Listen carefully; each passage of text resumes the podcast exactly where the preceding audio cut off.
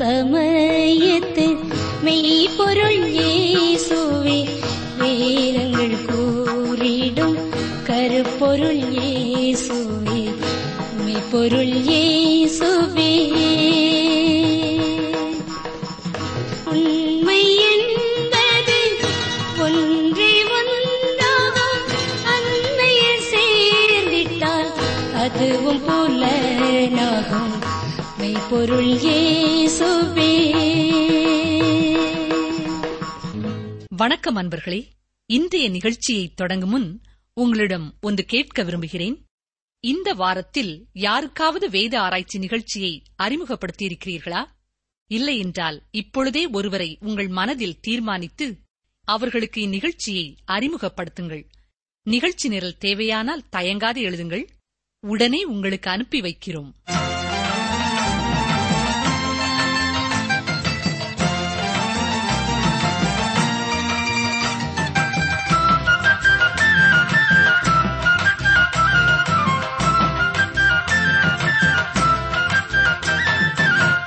வெத்தலையில் பிறந்தவரை போற்றி துதி மனமே, இன்னும் வெத்தலையில் பிறந்தவரை போற்றி துதி மனமே.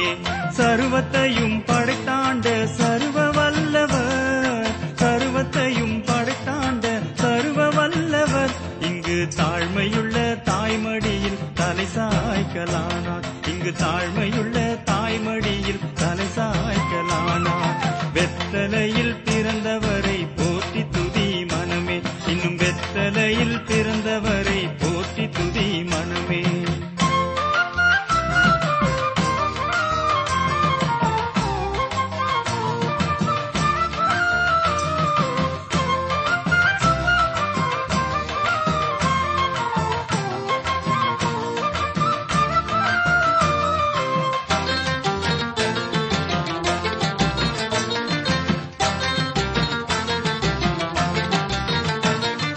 சிங்காசனம் வீற்றிருக்கும் தேவமைந்தனார், சிங்காசனம் வீற்றிருக்கும் தேவமைந்தனார் இங்கு பங்கமுற்ற பசு தொட்டிலில் படுத்திருக்கிறார், இங்கு பங்கமுற்ற பசு தொட்டிலில் படுத்திருக்கிறார்.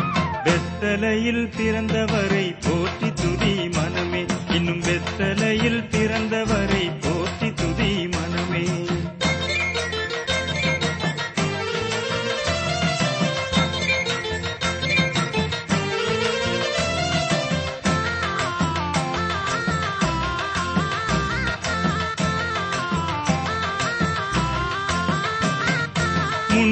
அவர் சொன்னபடி முடிப்பதற்காக, முன்னமவர் சொன்னபடி முடிப்பதற்காக இங்கு மோட்சமிட்டு தாட்சியுள்ள முன்னணையிலே, இங்கு மோட்சமிட்டு தாட்சியுள்ள முன்னணையிலே.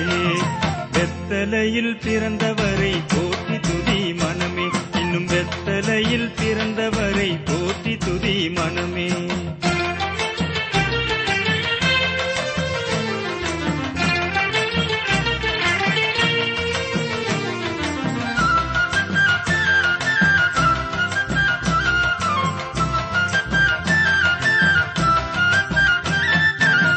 ஆவிகளின் போற்றுதலார் ஆனந்தம் கொண்டோர், ஆவிகளின் போற்றுதலார் ஆனந்தம் கொண்டோர் இங்கு ஆக்களுட சத்தத்துக்குள் அழுது பிறந்தார், இங்கு ஆக்களுட சத்தத்துக்குள் அழுது பிறந்தார்.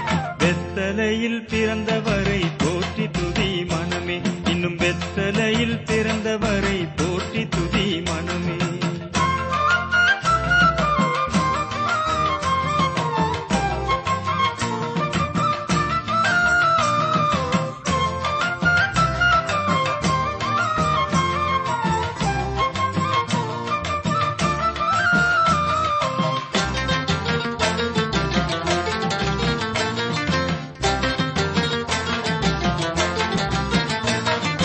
இந்தடைவாய் அன்பு வைத்த எம்பெருமானை, இந்தடைவாய் அன்பு வைத்த எம்பெருமானை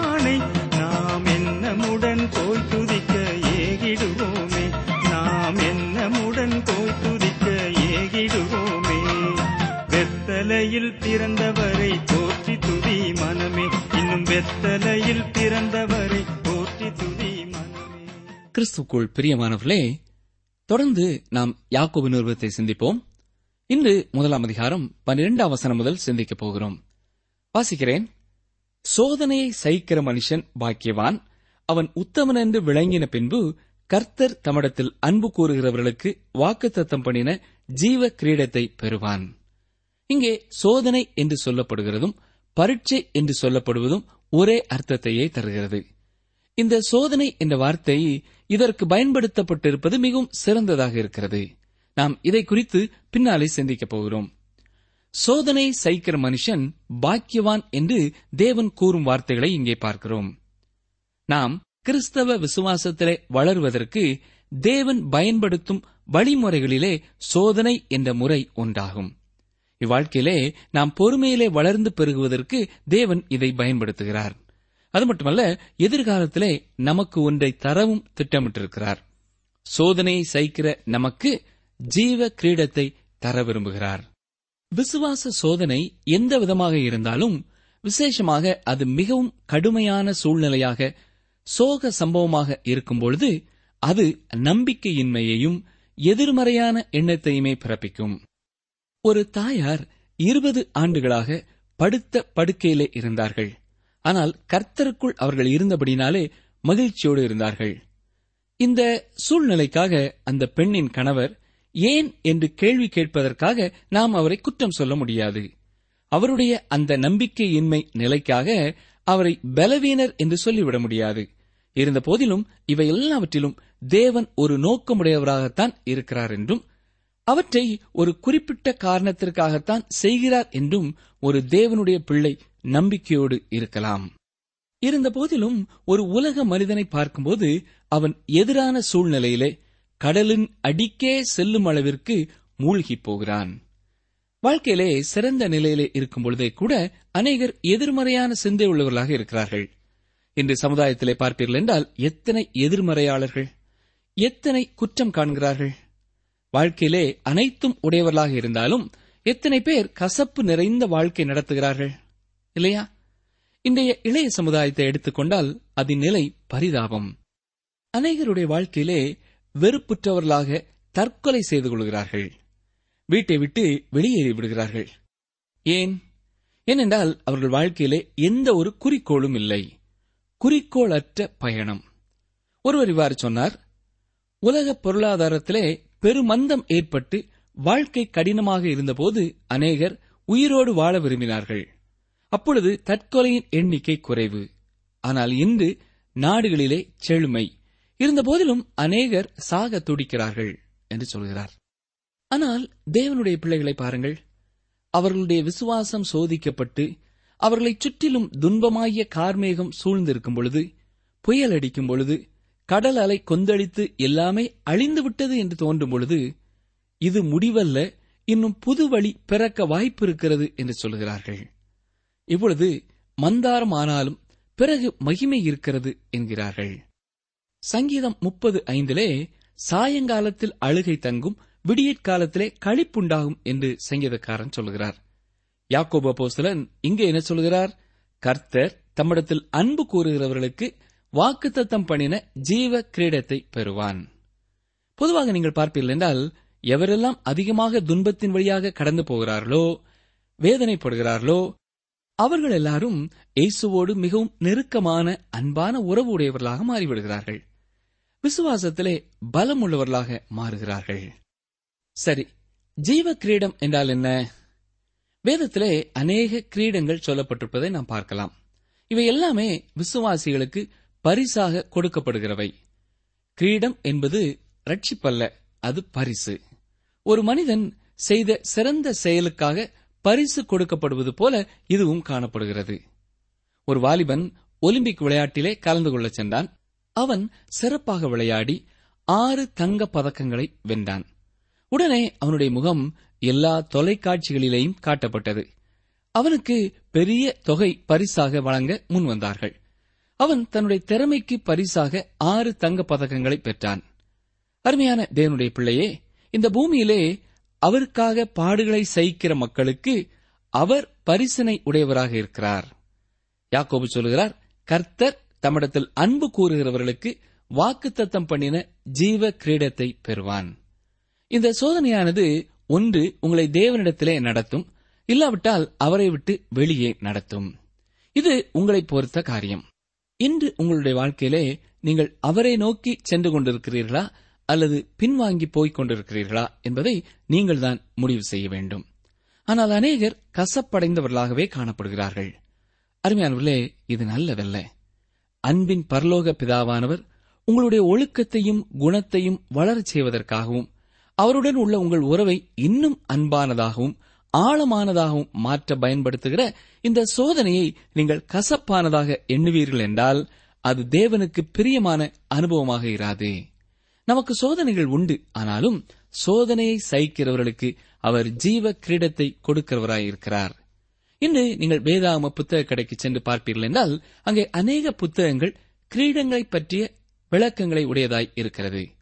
அவர்கள் கிரீடங்களை பற்றி விளக்குவதற்கு இவ்வளவு தகவல்களை எங்கிருந்துதான் பெற்றார்களோ தெரியவில்லை. ஜீவ கிரீடத்தை குறித்து ஒரு எளிதான விளக்கத்தை சொல்ல விரும்புகிறேன். பாவிகளுக்கு பலதரப்பட்ட தண்டனை வழங்கப்படுவதாக வேதத்திலே பார்க்கிறோம்.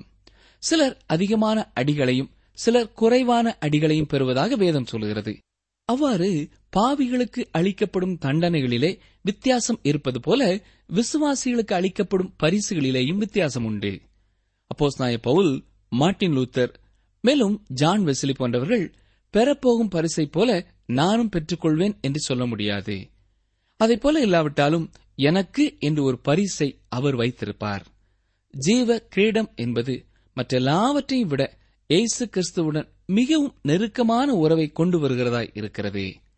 நீங்கள் வெளிப்படுத்தின விசேஷத்தை பார்ப்பீர்கள் என்றால் அங்கே தேவன் தமக்கு சொந்தமானவர்களுக்கு ஒரு வெண்மையான குழிக்கல்லை கொடுக்கப் போகிறார் என்று பார்க்கிறோம்.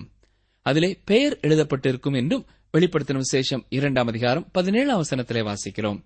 நாம் ஒருவேளை நம் ஒவ்வொருவருக்கும் தேவன் புதிய பெயரை கொடுக்கப் போகிறார் என்று எண்ணலாம். அப்படியல்ல, அதிலே நீங்கள் தேவனுடைய பிள்ளையாக இருப்பதனாலே உங்கள் பெயரே மகிமையிலே எழுதப்பட்டிருக்கும்.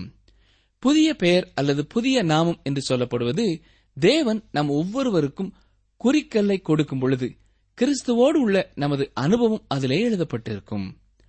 இயேசு கிறிஸ்து மற்றவர்களுக்கு இருப்பதை காட்டிலும் உங்களுக்கு சற்று விலையேற பெற்றவராக விசேஷித்தவராக காணப்பட்டிருக்க கூடும்.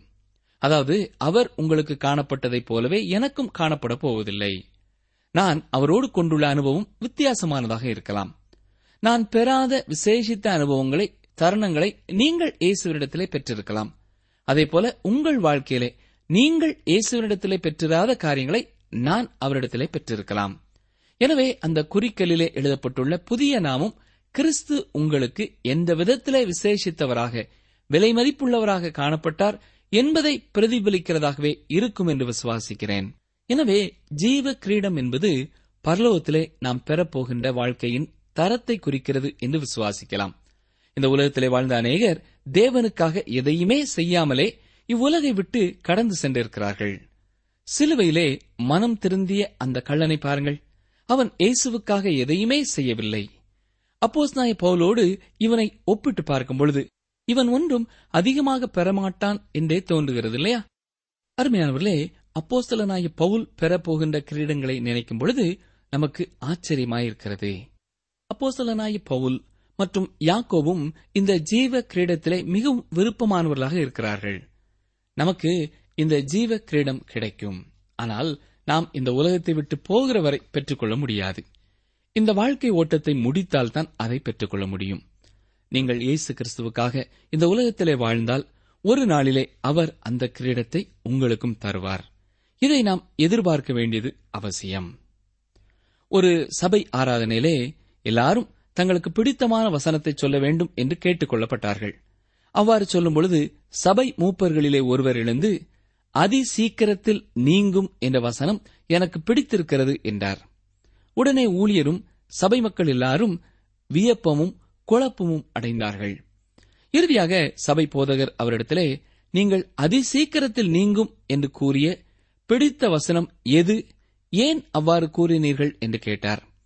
உடனே அவர், எனக்கு உபத்திரவமும் சோதனையும் வரும்பொழுது 2 கொரிந்தியர் 4-ம் அதிகாரம் 17-ம் வசனத்தை சொல்லி கர்த்தரிடத்திலே ஜெபிப்பேன். அதி சீக்கிரத்தில் நீங்கும் லேசான உபத்திரவம் தான் இது. இது சீக்கிரத்தில் நீங்குமே ஒழிய வந்து தங்கிவிடாது என்று உணர்ந்து தேவனை ஸ்தோத்தரிப்பேன் என்றார். ஆம் பிரியமானவர்களே, உபத்திரவம் வந்து தங்கிவிடாது. யாக்கோபு ஐஸ்வர்யவான்களை எச்சரிக்கும் பொழுதும் இதே காரியத்தை கொண்டே சொல்கிறார். நீங்கள் புல்லை போலவும் புல்லின் பூவை போலவும் இருக்கிறீர்கள் என்று சொல்கிறார். உங்களுக்கு இன்று அழகாக தோன்றலாம், வாழ்க்கை ஒருவேளை அழகானதாக இருக்கலாம் அருமையானவர்களே. ஆனால் பூ உதிர்ந்து போம், செல்வம் உங்களை விடுவிக்காது. நீங்கள் ஒரு நாளிலே இயேசுவின் முன்னாலே நிற்க வேண்டும். ஒவ்வொரு மனிதனும் அவர் முன் நிற்க வேண்டும். அவிசுவாசிகள் வெள்ளை சிங்காசனத்தின் முன் நியாய தீர்ப்பிற்காக நிற்க வேண்டும். சபை அல்லது விசுவாசிகள் எல்லாரும் முன்பாகவே கிறிஸ்துவின் கிருபாசன தண்டைக்கு சென்று ஜீவ கிரீடத்தை பெறுவோமா இல்லையா என்பதை பார்ப்பார்கள். நாம் அந்த ஜீவ கிரீடத்தை பெற வாஞ்சிப்போமா? அவரிடத்திலே அன்பு கூர்ந்து இந்த வாழ்க்கையிலே ஆண்டவர் அனுமதிக்கும் சோதனைகளை எல்லாம் சகிக்கிறவர்களுக்கு அவரே அந்த கிரீடத்தை தருவார். யாக்கோபு 1-ம் அதிகாரம் 13-ம் வசனத்திற்கு வாருங்கள். சோதனை என்ற வார்த்தை 2 விதமான பொருட்களிலே பயன்படுத்தப்பட்டுள்ளது. ஒன்று, நாம் 12-ம் வசனத்திலே பார்த்தது போல விசுவாச சோதனை. இரண்டாவதாக 13-14-ம் வசனங்களிலே பார்ப்பது போன்ற பாவ சோதனை. இது தீமையை உள்ளடக்கியது, தீமையை வருவித்துக் கொள்ளுகிற சோதனை. அப்போஸ்தலனாகிய யாக்கோபு இந்த சோதனையை குறித்து இந்த வசனங்களிலே கூறுகிறார். இது தீமையை கொண்டு வரக்கூடியதாகும். தேவன் அவர்களுக்கு தேவனாக இல்லாத போதே கடவுள் தங்களை சோதித்ததாக சிலர் சொல்ல கேட்கலாம். தேவன் பொல்லாங்கினாலே சோதிக்கப்படுகிறவர் அல்ல, ஒருவனையும் அவர் தீமையினாலே சோதிக்கிறவரும் அல்ல. தேவனுடைய பிள்ளைகள் அவசியம் புரிந்து கொள்ள வேண்டிய ஒன்றை குறித்து யாக்கோபு இங்கே பேசிக் கொண்டிருக்கிறார். ஏனென்றால் அநேக வேளைகளிலே நம்முடைய வாழ்க்கையிலே நடக்கின்ற அனைத்து காரியங்களுக்கும் காரணம் இல்லாமல் தேவனையே நாம் குறை சொல்லிவிடுகிறோம். தேவன் அந்த காரியங்களை செய்யாத போதும் குறைவாக பேசிவிடுகிறோம். யாக்கோபு 1-ம் அதிகாரம் 13-ம் வசனத்தை பாருங்கள். சோதிக்கப்படுகிற எவனும் நான் தேவனால் சோதிக்கப்படுகிறேன் என்று சொல்லாதிருப்பானாக. தேவன் பொல்லாங்கினால் சோதிக்கப்படுகிறவர் அல்ல, ஒருவனையும் அவர் சோதிக்கிறவரும் அல்ல. நாம் முந்தின வசனத்திலே தேவன் தம்முடைய சொந்த ஜனங்களை சோதிக்கிறார் என்று பார்த்தோம். இப்பொழுது தேவன் மனிதனை தீமையை கொண்டும் பாவத்தை கொண்டும் ஒருபொழுதும் சோதிப்பதில்லை என்பதையும் இங்கே தெளிவாக கூறுகிறார். சோதிக்கப்படுகிற எவனும் நான் தேவனால் சோதிக்கப்படுகிறேன் என்று சொல்லாதிருப்பானாக என்று இங்கே பார்க்கிறோம். இதனுடைய பொருள் என்னவென்றால், சோதிக்கப்படுகிற ஒரு மனிதனும் நான் தேவனால் சோதிக்கப்படுகிறேன் என்று சொல்லக்கூடாது. இங்கே சோதிக்கப்படுதல் என்ற செயலை குறிக்கின்ற வார்த்தையை யாக்கோபு பயன்படுத்துகிறதை கவனிக்க வேண்டும். முன்பு சோதனை என்று சொன்னார், இப்பொழுது சோதிக்கப்படுகிற என்று சொல்லுகிறார். மனிதன் இயற்கையாகவே சுபாவப்படி தன்னுடைய தவறுகளுக்காக, தோல்விகளுக்காக, குற்றங்களுக்காக, குணநல குறைபாடுகளுக்காக, தடுமாற்றத்திற்காக தேவனை குற்றப்படுத்துகிறவனாய் காணப்படுகிறான். ஆதி முதற்கொண்டே மனிதன் வீழ்ச்சியுற்ற போதிலிருந்தே இது உண்மை என நிரூபிக்கப்பட்டு வருகிறது. ஆதாம் சொல்லியதை கவனித்திருக்கிறீர்களா? ஆதியாகமம் 3-ம் அதிகாரம் 12-ம் வசனம். என்னுடனே இருக்கும்படி தேவரீர் தந்த ஸ்திரீயானவள் அவ்விருட்சத்தின் கனியை எனக்கு கொடுத்தாள், நான் புசித்தேன் என்று சொல்லுகிறான். இவ்வாறு பழியை மனைவி மீது போட்டான்.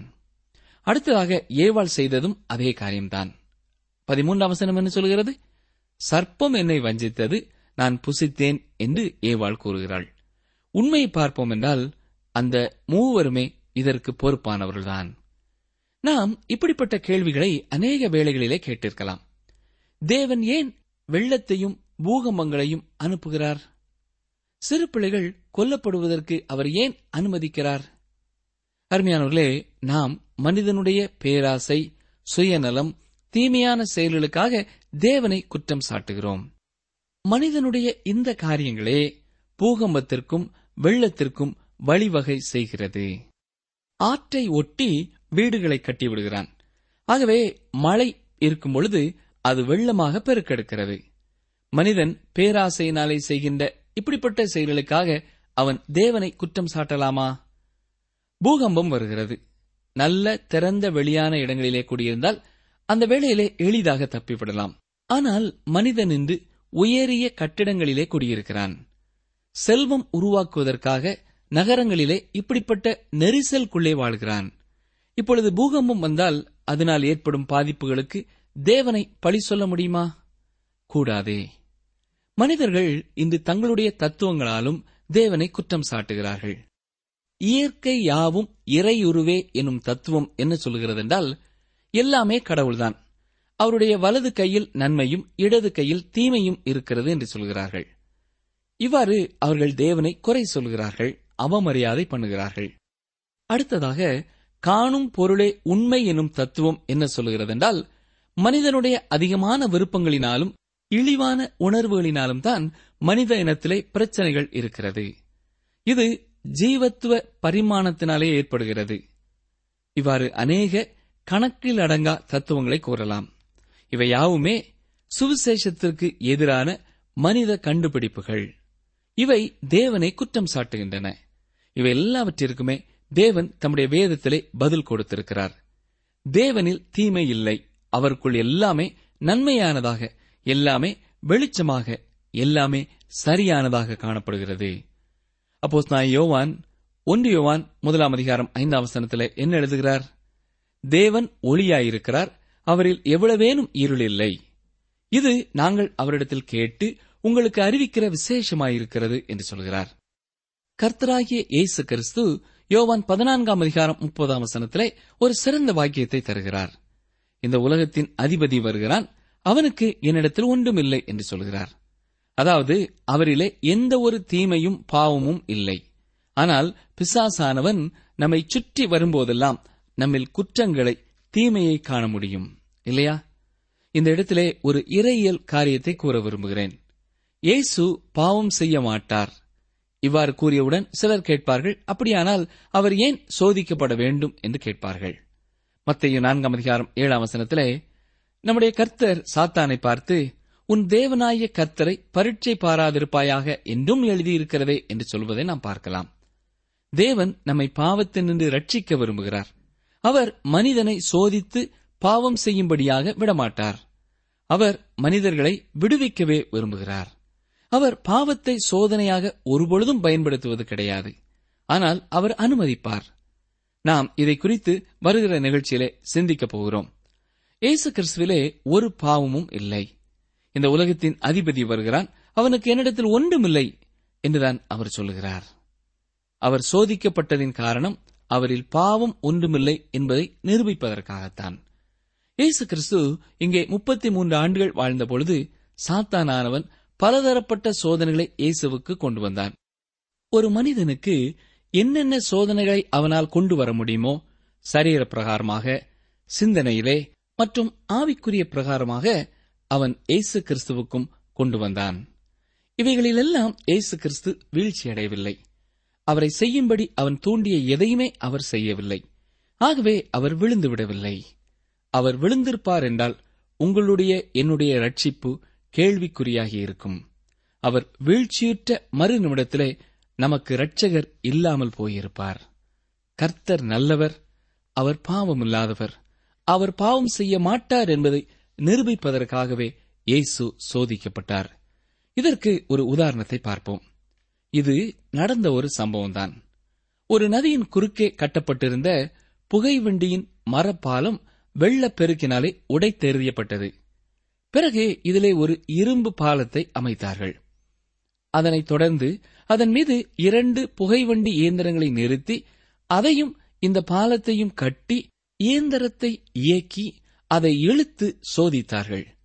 அப்பொழுது அந்த கிராமத்தில் உள்ள அநேகர் அங்கே வந்து கூடி இதை வேடிக்கை பார்த்துக் கொண்டிருந்தார்கள். உடனே இந்த கிராமவாசிகளிலே ஒருவர் அங்கே நின்று கொண்டிருந்த பொறியாளரிடம், நீங்கள் என்ன செய்கிறீர்கள் என்று கேட்டார். உடனே பொறியாளர், நாங்கள் புதிதாக கட்டிய இந்த பாலத்தை சோதித்து பார்க்கிறோம் என்றார். உடனே கிராமவாசி, ஏன் இந்த பாலம் விழுந்துவிடும் என்று நீங்கள் நினைக்கிறீர்களா என்றார். அதற்கு பொறியாளர், இல்லை அன்பானவரே, இது விழாது. ஆனால் இது விழாது என்பதை இப்பொழுது சோதிப்பதின் மூலம் நிரூபித்துக் கொண்டிருக்கிறோம் என்று சொன்னார். அருமையானவர்களே, இயேசு கிறிஸ்துவும் இந்த ஒரு காரணத்திற்காகவே சோதிக்கப்பட்டார். நம்முடைய இரட்சகராகிய இயேசு பாவம் செய்ய மாட்டார் என்பதை நிரூபிப்பதற்காகவே அவர் சோதிக்கப்பட்டார். தேவன் பாவத்தினாலே சோதிக்கப்படுகிறவர் அல்ல. அவர் ஒருவனையும் பாவத்தினாலே சோதிக்கிறவரும் அல்ல. இருந்த போதிலும் நாம் பாவத்தினாலே சோதிக்கப்படுவதற்கு தேவன் அனுமதி அளிக்கிறார் என்று பார்க்கிறோம். 2 சாமுவேல் 24 பாருங்கள். கர்த்தருடைய கோபம் திரும்ப இஸ்ரவேலின் மேல் மூண்டது. இஸ்ரவேல் யூதா என்பவர்களை லெக்கம்பார் என்று அவர்களுக்கு விரோதமாய் சொல்லுகிறதற்கு தாவீது ஏவப்பட்டான். இது ஒரு பாவ செயல். அப்படியானால் தேவன் தாவீதை பொல்லாங்கினால் சோதித்தாரா என்று உங்களுக்கு இப்பொழுது கேள்வி எழும்பலாம். அருமையானவர்களே, நீங்கள் வேதாகமத்தை புரிந்து கொள்ள வேண்டுமென்றால் முதலாவது அந்த குறிப்பிட்ட நிகழ்ச்சியை முழுவதுமாக அறிந்திருக்க வேண்டும். நீங்கள் 2 சாமுவேல் புத்தகத்தை பார்ப்பீர்கள் என்றால் அது மனிதனுடைய கண்ணோட்டத்திலே எழுதப்பட்டிருப்பதை அறிய முடியும். மனிதனுடைய கண்ணோட்டத்திலே பார்க்கும் பொழுது தேவன் இஸ்ரவேல் மேல் கோபம் கொண்டிருந்தபடியால் தாவீதை இதை செய்யும்படி விட்டுவிட்டார் என்று தோன்றும். இருந்த போதிலும் நீங்கள் 1, 2, 4 புத்தகங்களை பார்ப்பீர்கள் என்றால் அது தேவனுடைய கண்ணோட்டத்திலே எழுதப்பட்டிருப்பதை பார்க்கலாம். 1 நாளாகமம் 21:1 பாருங்கள். இங்கே தேவனுடைய கண்ணோட்டம் எப்படி இருக்கிறது என்று நாம் பார்க்கலாம். சாத்தான் இஸ்ரவேலுக்கு விரோதமாய் எழும்பி இஸ்ரவேலை தொகையிடுகிறதற்கு தாவீதை ஏவி விட்டது என்று பார்க்கிறோம். இங்கே தாவீதை பாவம் செய்யும்படி தூண்டியது எது? தேவனல்ல, சாத்தான்.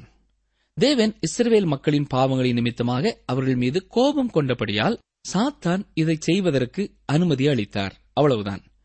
தேவன் மனிதனை பொல்லாங்கினால் ஒருபொழுதும் சோதிப்பவர் அல்ல. நாம் தீமை செய்வதற்கு யார் பொறுப்பானவர்கள்? நாம் பாவம் செய்ய காரணமாக அமைவது எது?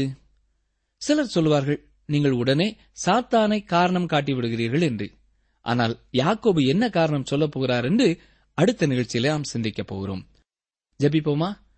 கிருபை நிறைந்த நல்ல ஆண்டவரே, எங்களுக்கு வரும் சோதனைகளிலே அது பரீட்சையாயிருக்கும் பொழுது, நாங்கள் தேர்வு பெறும் பொழுது எங்களுக்கு ஜீவ கிரீடத்தை கொடுப்பேன் என்று வாக்கு பண்ணியிருக்கிறீர். அதற்காக நன்றி செலுத்துகிறோம். எங்களுடைய பொறுமையை சோதிக்கும்படியாக எங்களிலே நீர் அனுப்புகிற கஷ்டமான சூழ்நிலைகளுக்காகவும் உமக்கு நாங்கள் ஸ்தோத்திரம் செலுத்துகிறோம். ஆண்டவரே, நீர் எங்களை ஒருபொழுதும் பாவத்தினாலே சோதிக்கிறவர் அல்ல என்பதையும் நாங்கள் சிந்தித்தோம். எங்களுடைய வாழ்க்கையிலே காணப்படும் பாவங்களுக்கு காரணம் என்ன என்ற குழப்பத்தோடு இருப்போம் என்றால் தொடர்ந்து உடைய வசனங்களின் மூலமாக நீர் எங்களுக்கு சொல்லித்தாரும். நாங்கள் என்றென்றும் உம்முடைய சித்தத்தின் மையத்திலே காணப்பட எங்களை அர்ப்பணிக்கிறோம். இயேசு கிறிஸ்துவின் நாமத்தினாலே தாழ்மையோடு கேட்கிறோம் பிதாவே, ஆமென். நீங்கள் தொடர்பு கொள்ள வேண்டிய எமது முகவரி: வேத ஆராய்ச்சி TWR, தபால் பெட்டி எண் 134, திருநெல்வேலி 2, தமிழ்நாடு. எங்கள் தொலைபேசி எண் 94 42 25 26 27 மற்றும் ஒரு தொலைபேசி எண் 9585 460460. எங்கள் இமெயில் முகவரி tamilttb@radio882.com.